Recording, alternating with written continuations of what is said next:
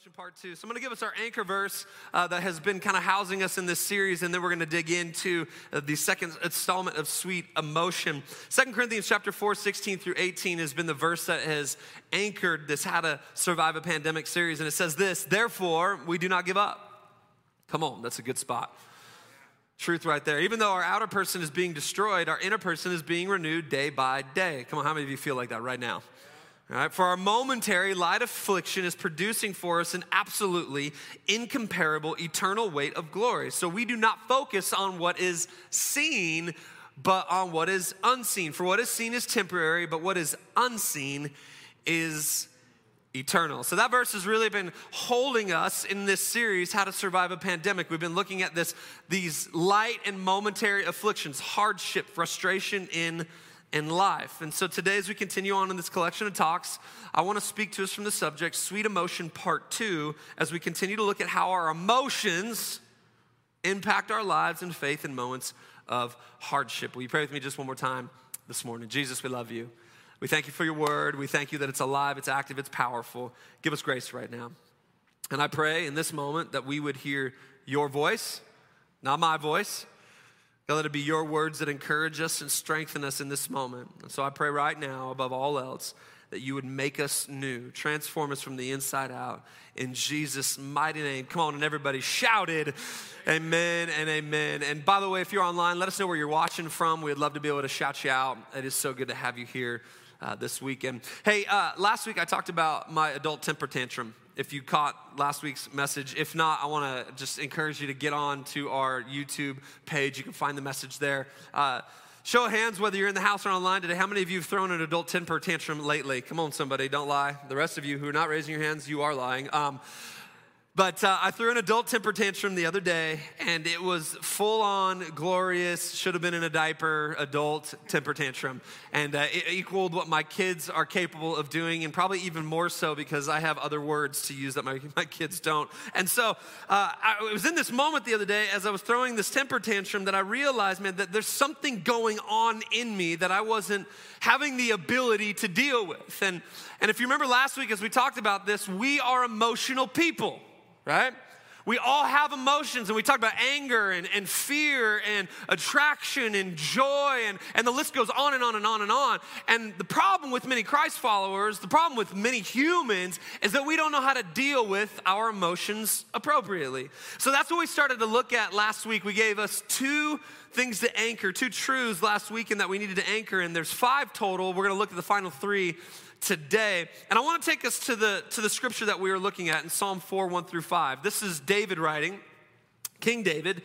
And he helps us understand our emotions in Psalm 4 1 through 5. He says, This answer me when I call, God who vindicates me. You freed me from affliction. Be gracious to me and hear my prayer. So you can tell that David's in an emotional place. How long, exalted ones, will my honor be insulted? So now he's telling us that he's been insulted. Now he's telling us that he feels like something is being done to him as well. How long will you love what is worthless and pursue a lie? Know that the Lord has set apart the faithful for himself. The Lord will hear when I call to him. Now, here's the, here's the main part of, of David's psalm. He says this Be angry, but do not sin. Reflect in your heart while on your bed and be silent. Offer sacrifices in righteousness and trust in the Lord. And so, the first two thoughts that we gave last week, just to kind of do a little bit of a recap so we understand where we're going, the first one was this is that we need to lean into the emotion of our humanity. So, we discovered last week, we looked at it last week, that, that David's saying, listen, be angry right? We have to have the emotions. And I think many times what we do is we believe that we, as Christ followers especially, shouldn't be people of emotion, that we should be emotionless. And the problem with that is, is that that will never happen. Why? Because we're emotional people. He says, So I want you to lean into your humanity, be angry. But the second truth we discovered last week is that we don't need to feed the bears. We talked what it looks like where he says, Be angry, but don't sin. We don't need to sin in that emotion. In other words, we don't need to feed the bears. We don't need to give these animals known as our emotions the food necessary to fuel them that we can actually deal with them and we can work with them and we can process through them. Well, I'm going to help us a little bit more today figure out how to do that. So here's the third truth. If you're taking notes online today or in the house, here's the third truth that we need to understand that David shows us in Psalm 4 right here. He says, Examine the inner workings of our hearts. We need to examine the inner workings of our hearts. Watch what he says. He says, Reflect in your heart while on your bed and be silent. Uh oh. For a lot of us, that be silent part is really difficult right? We don't want to be silent. We want to be loud. We want to run our mouths. We want to, we want to say everything that we want to say through our emotions. Come on, somebody, right? He says, examine the inner workings of a heart. I want to offer us this truth today. Examination is very different from introspection. Examination is very different from introspection.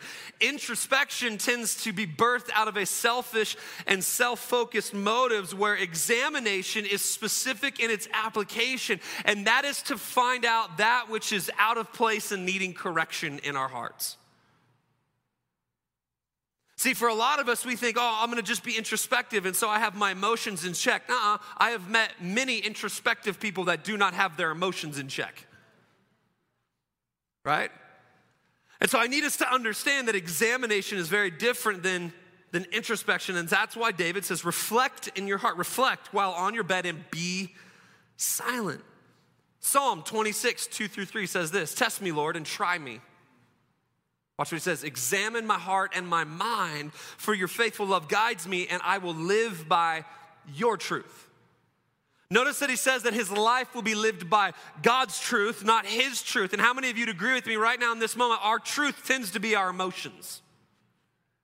If I'm angry, that's my truth. If I'm joy filled, that's my truth. And whatever the emotion is that I'm feeling, that tends to be my truth. And because it's my truth, I then live out of it. But how many of you know that breaks down really quick?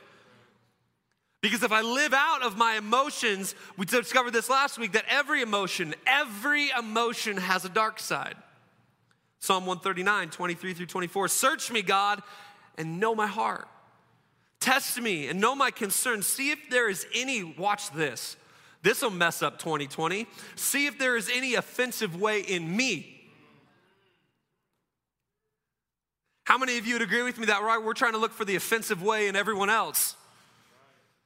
He says, see if there's an offensive way in me. Lead me in ever in the everlasting way. So, David, right here, is, he's, he's offering his emotional database to God to say, hey, listen, God, I am submitting myself to you. And it doesn't matter what's going on around me, it doesn't matter what things are being said around me, it doesn't matter what's being done to me. Would you search me and see if there's any offensive way in me? This is massive in a moment of hardship, isn't it? I think one of the greatest reasons that we don't change is because we're looking at the offensive ways in everybody else instead of the offensive ways in us. We're so busy trying to find the offense in everything else and everybody else instead of going like, is there something in me?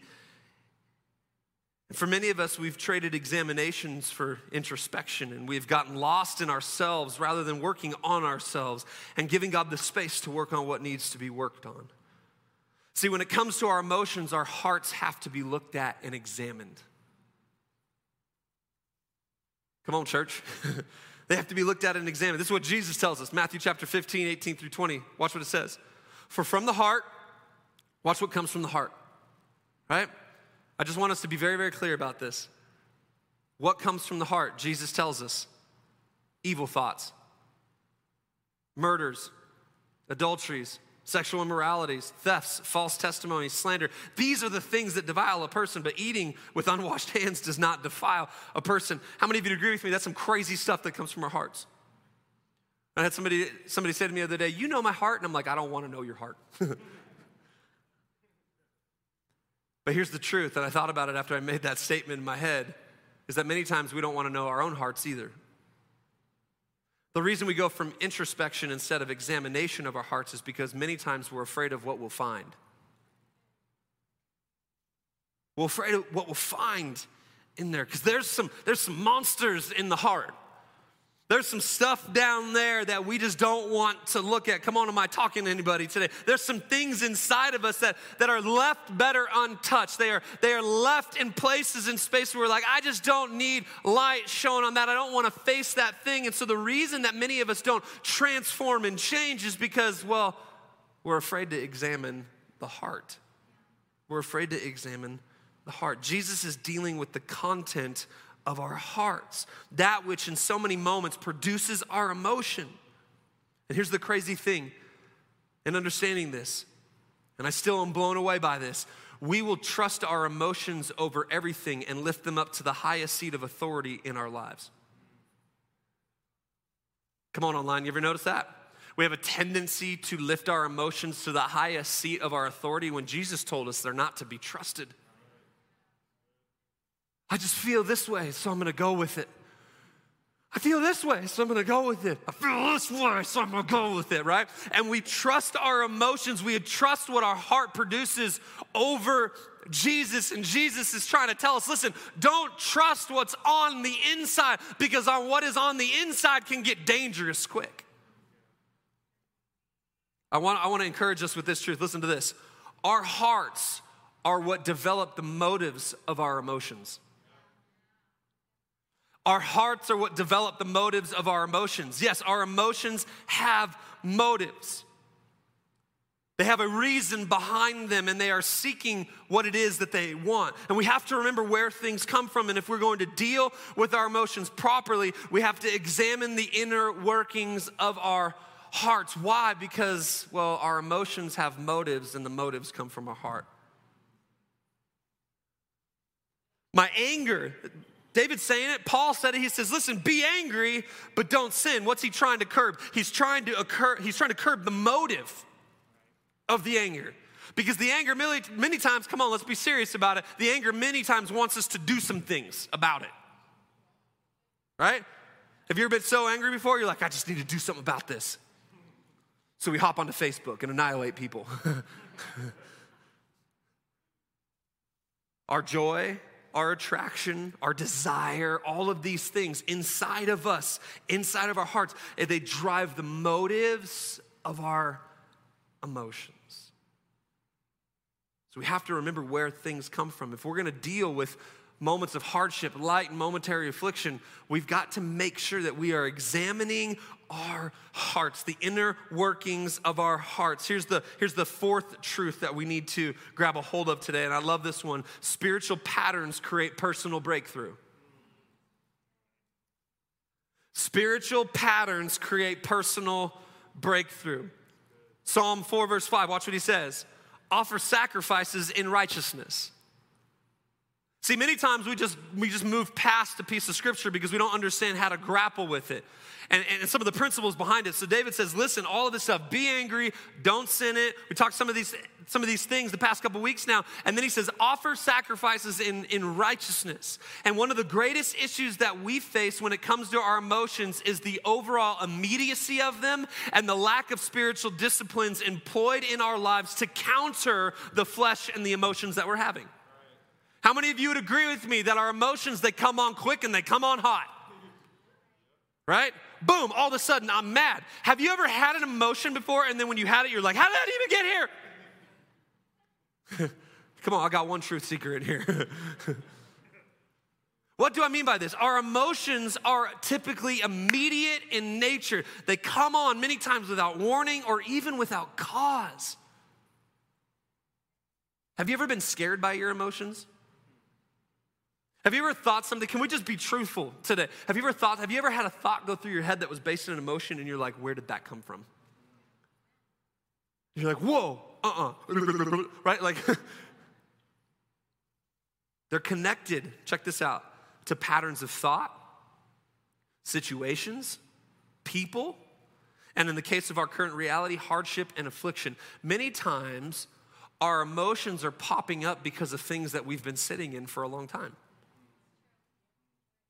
the hardship that we're all going through right now, how to survive a pandemic, COVID, and all the other stuff that we're going through right now, as much as we try not to talk about it anymore and we want to find a semblance of normal and all these different things, did you know that you have emotions that are in you now that you may not even know are there until something presses against it? And then all of a sudden you're like, whoa, where did that come from? Why? Because they're, they're connected to different things, right? You walk past that, that person in the, in, in the grocery store, a person that you don't like, and all of a sudden an emotion comes up. And you're like, I thought I dealt with this. No, you didn't deal with it, you were just distant from it. we'll talk about that one in a minute. So we've got to deal with this, and spiritual patterns create personal breakthrough. The swath of emotion that you and I can feel at any given moment is amazing and at the same time disproportionately overwhelming. No wonder we tend to make rash, come on, and immediate decisions when the emotion comes on. That's why we yell straight away when we're angry for the demonstrative folks. Can I just say this? Just because you're introverted and more quiet doesn't make your emotion any more or less better or worse than somebody who yells. Come on. So sometimes we go, Well, I don't yell. I've heard this so many times, especially in like counseling sessions. Well, I, we don't yell. That's fine. But you hope they drive off a cliff. you just didn't say it. Come on, somebody. right? So let's just be very real about this. Outbursts of emotion, right? They're different strokes for different folks, right? I'm more extroverted. My house is demonstrative. Everybody in my home talks and lets you know what their feelings are. Every person, even my three year old. The other, the other night, we were trying to get them all into bed. This is how this is how weird my home my home is. And by the way, like my home is talk talk talk talk talk talk talk all the time. It like no joke.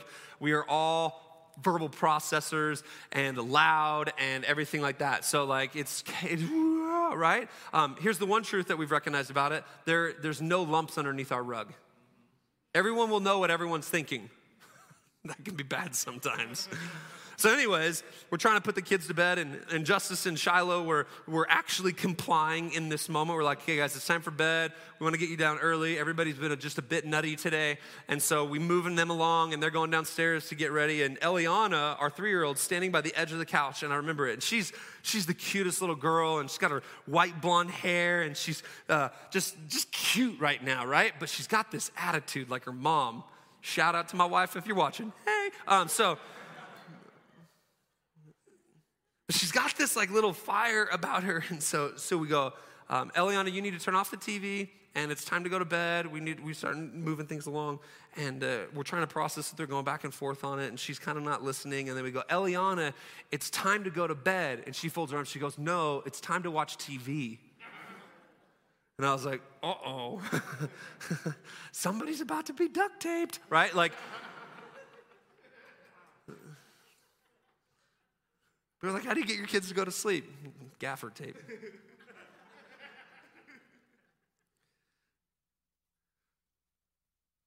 I want to take us to a moment where we see King David, author of this psalm that we've been studying, as he faces some of his emotions head on and deals with them. So we're going to get practical really quick.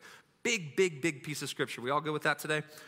1 Samuel uh, chapter 24, verses 1 through 11. I want you to see this. Now, let's just back up for a second, pause, get some context. Uh, we're going to be introduced to this guy named Saul. He's king at the time, and then we know David, King David. David was underneath him. God was bringing him into power by way of anointing. Saul hated David at this point, was trying to kill him, constantly pursuing him. He felt threatened uh, by David because David was eventually going to be taking the throne by way of God's decree, right? So now enter in this moment with all of this animosity, all of this frustration. Watch what happens.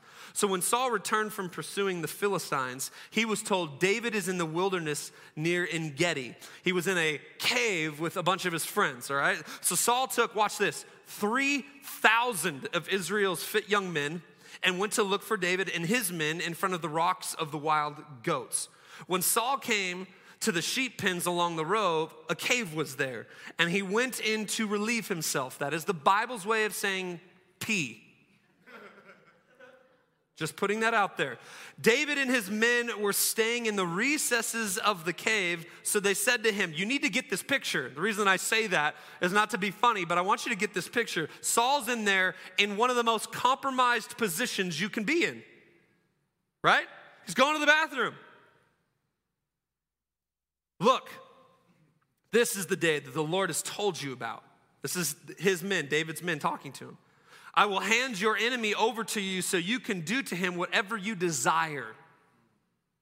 Then David got up and secretly cut off the corner of Saul's robe. Now, there's a lot of details in here that don't get mentioned.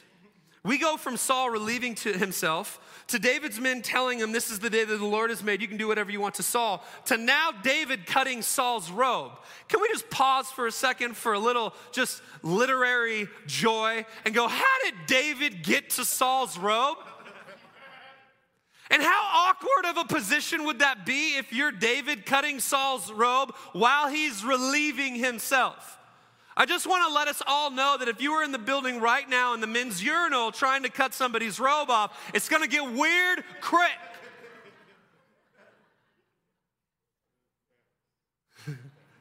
all the dudes know what I'm talking about. We have code not even to talk to each other. Verse 5 Afterward, watch this. Afterward, David's conscience bothered him because he had cut off the corner of Saul's robe. And he said to his men, As the Lord is my witness, I would never do such a thing to my Lord. The Lord's anointed. I will never lift my hand against him since he is the Lord's anointed. And with these words, David persuaded his men, and he did not let them rise up against Saul. You guys hearing me today? Watch what happens. Then Saul left the cave and went on his way. And after that, David got up, went out of the cave, and called to Saul. I want you to get that. So Saul's leaving with his 3,000 men. David runs out and yells to Saul Saul, the guy who's trying to kill David. Saul, the guy who brought 3,000 men to decimate him. He calls out to me says, Saul, stop. And when Saul looked behind him, David knelt low with his face to the ground and he paid homage. And David said to Saul, Why do you listen to the words of people who say, Look, David intends to harm you? You can see with your own eyes that the Lord handed you over to me today in the cave. Someone advised me to kill you, but I took pity on you and said, I will not lift my hand against my Lord since he is the Lord's anointed. Look, my father, look at the corner of your robe in my hand, for I cut it off, but I didn't kill you. Recognize that I've committed no crime or rebellion. I haven't sinned against you, even though you are hunting me down to take my life. Let's just pause there for a moment and realize that David had everything in front of him to justify his behavior of taking Saul's life. I mean, wouldn't you and I? The dude's trying to kill David. Here's your moment. His men, his friends, his homies are going, come on, take his life right now. End this thing right now. And he's been insulted and he's been put down, and his life is presumably going to be taken at any single moment. You would think this is David's chance. He's angry. He's looking for justification. He's looking for vindication. He's looking for any one thing. And yet he doesn't take it. Psalm 142 but can we connect the Bible today? This is really cool stuff. Psalm 142, verses 1 through 7, is a psalm that David would write in this very cave. Speaking of this very moment, watch what he says I cry aloud to the Lord. I plead aloud to the Lord for mercy. I pour out my complaint before him. I reveal my trouble to him. And although my spirit is weak within me, you know my way. Along this path I travel, they have hidden a trap for me. Look to the right and see no one stands up for me. There is no refuge for me. No one cares about me. Come on, have you ever talked this way before? I cry to you, Lord. I say, You are my shelter, my portion in the land of the living. Listen to my cry, for I'm very weak. Rescue me from those who pursue me, for they are too strong for me. Free me from prison so that I can praise your name. The righteous will gather around me because you deal generously with me.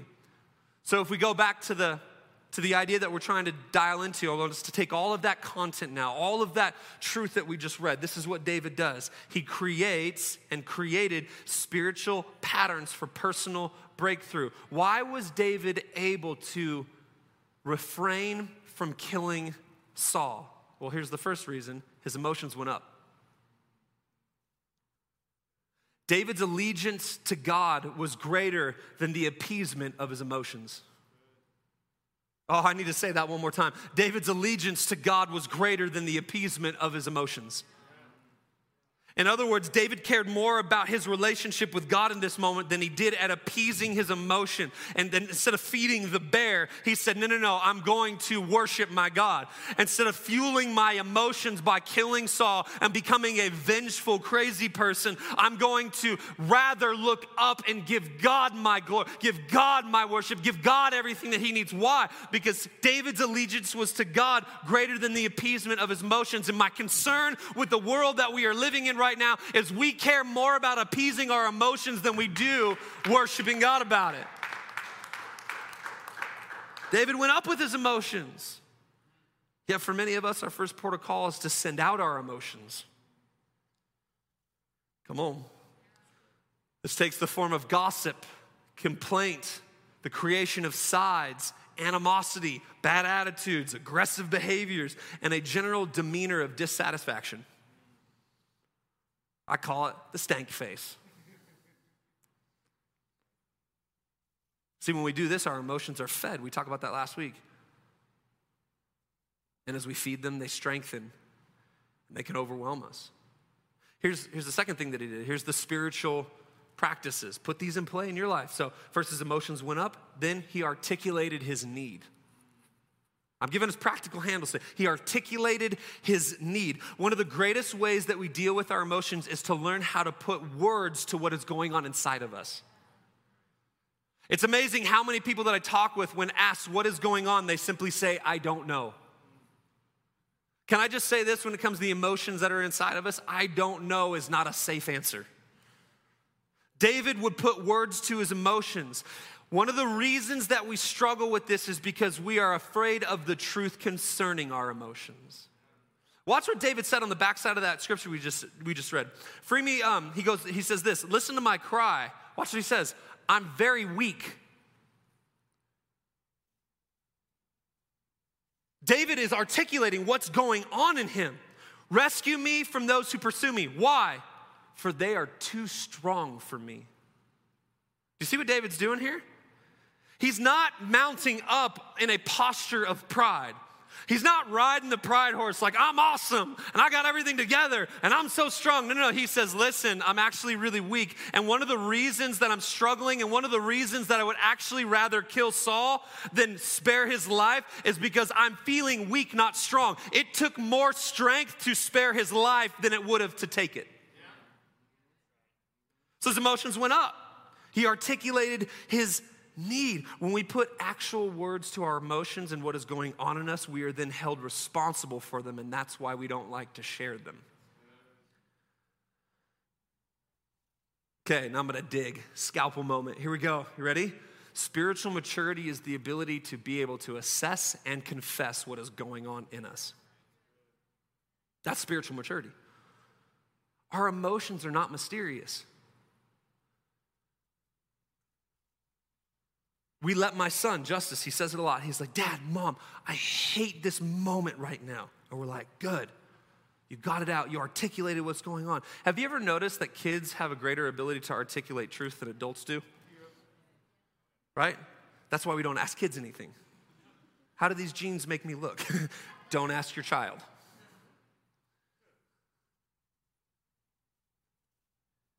See, our emotions are not mysterious as we make them out to be.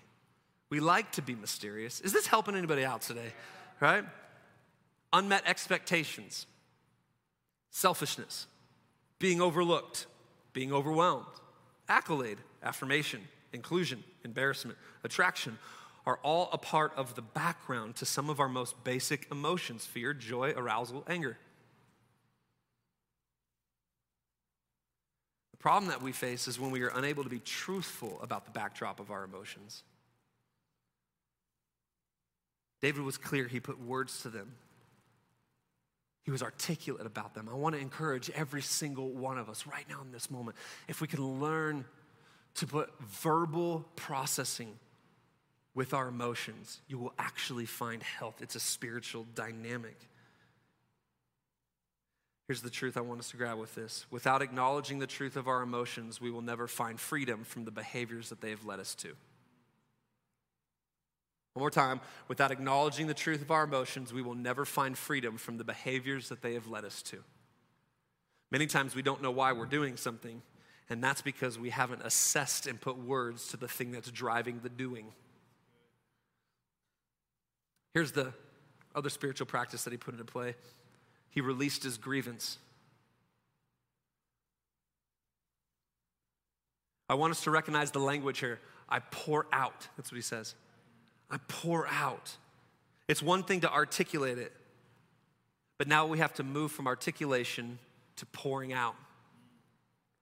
I believe this is why David was able to withhold from acting on the impulse to take the life of Saul because he had poured out his grievance. In other words, he had emptied himself of the desire to act upon his emotion. He poured it out. Can I say this? If you have to refer to grievances to justify your actions, you have not yet poured it out.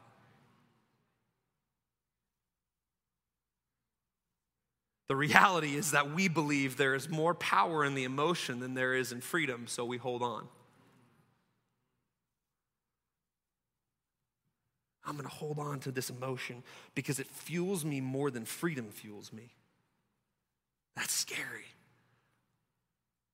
And then here's the last spiritual practice that he put into place. Talking about the spiritual rhythms here, he acknowledged his brokenness. The acknowledgement of our brokenness is not a pity party, but rather an application of authenticity. When I'm open with who I am, I can take refuge in whose I am. Can I tell you something right now? There's lots of leaders doing things right now, lots of people doing things right now. I said this to our team this morning. And, and I'm not saying this to like garner authenticity points, it's just the truth of the matter. Right now, in this moment, I've been pastoring for 15 plus years. Right now, in this moment, can I just tell you, we have no idea what we're doing?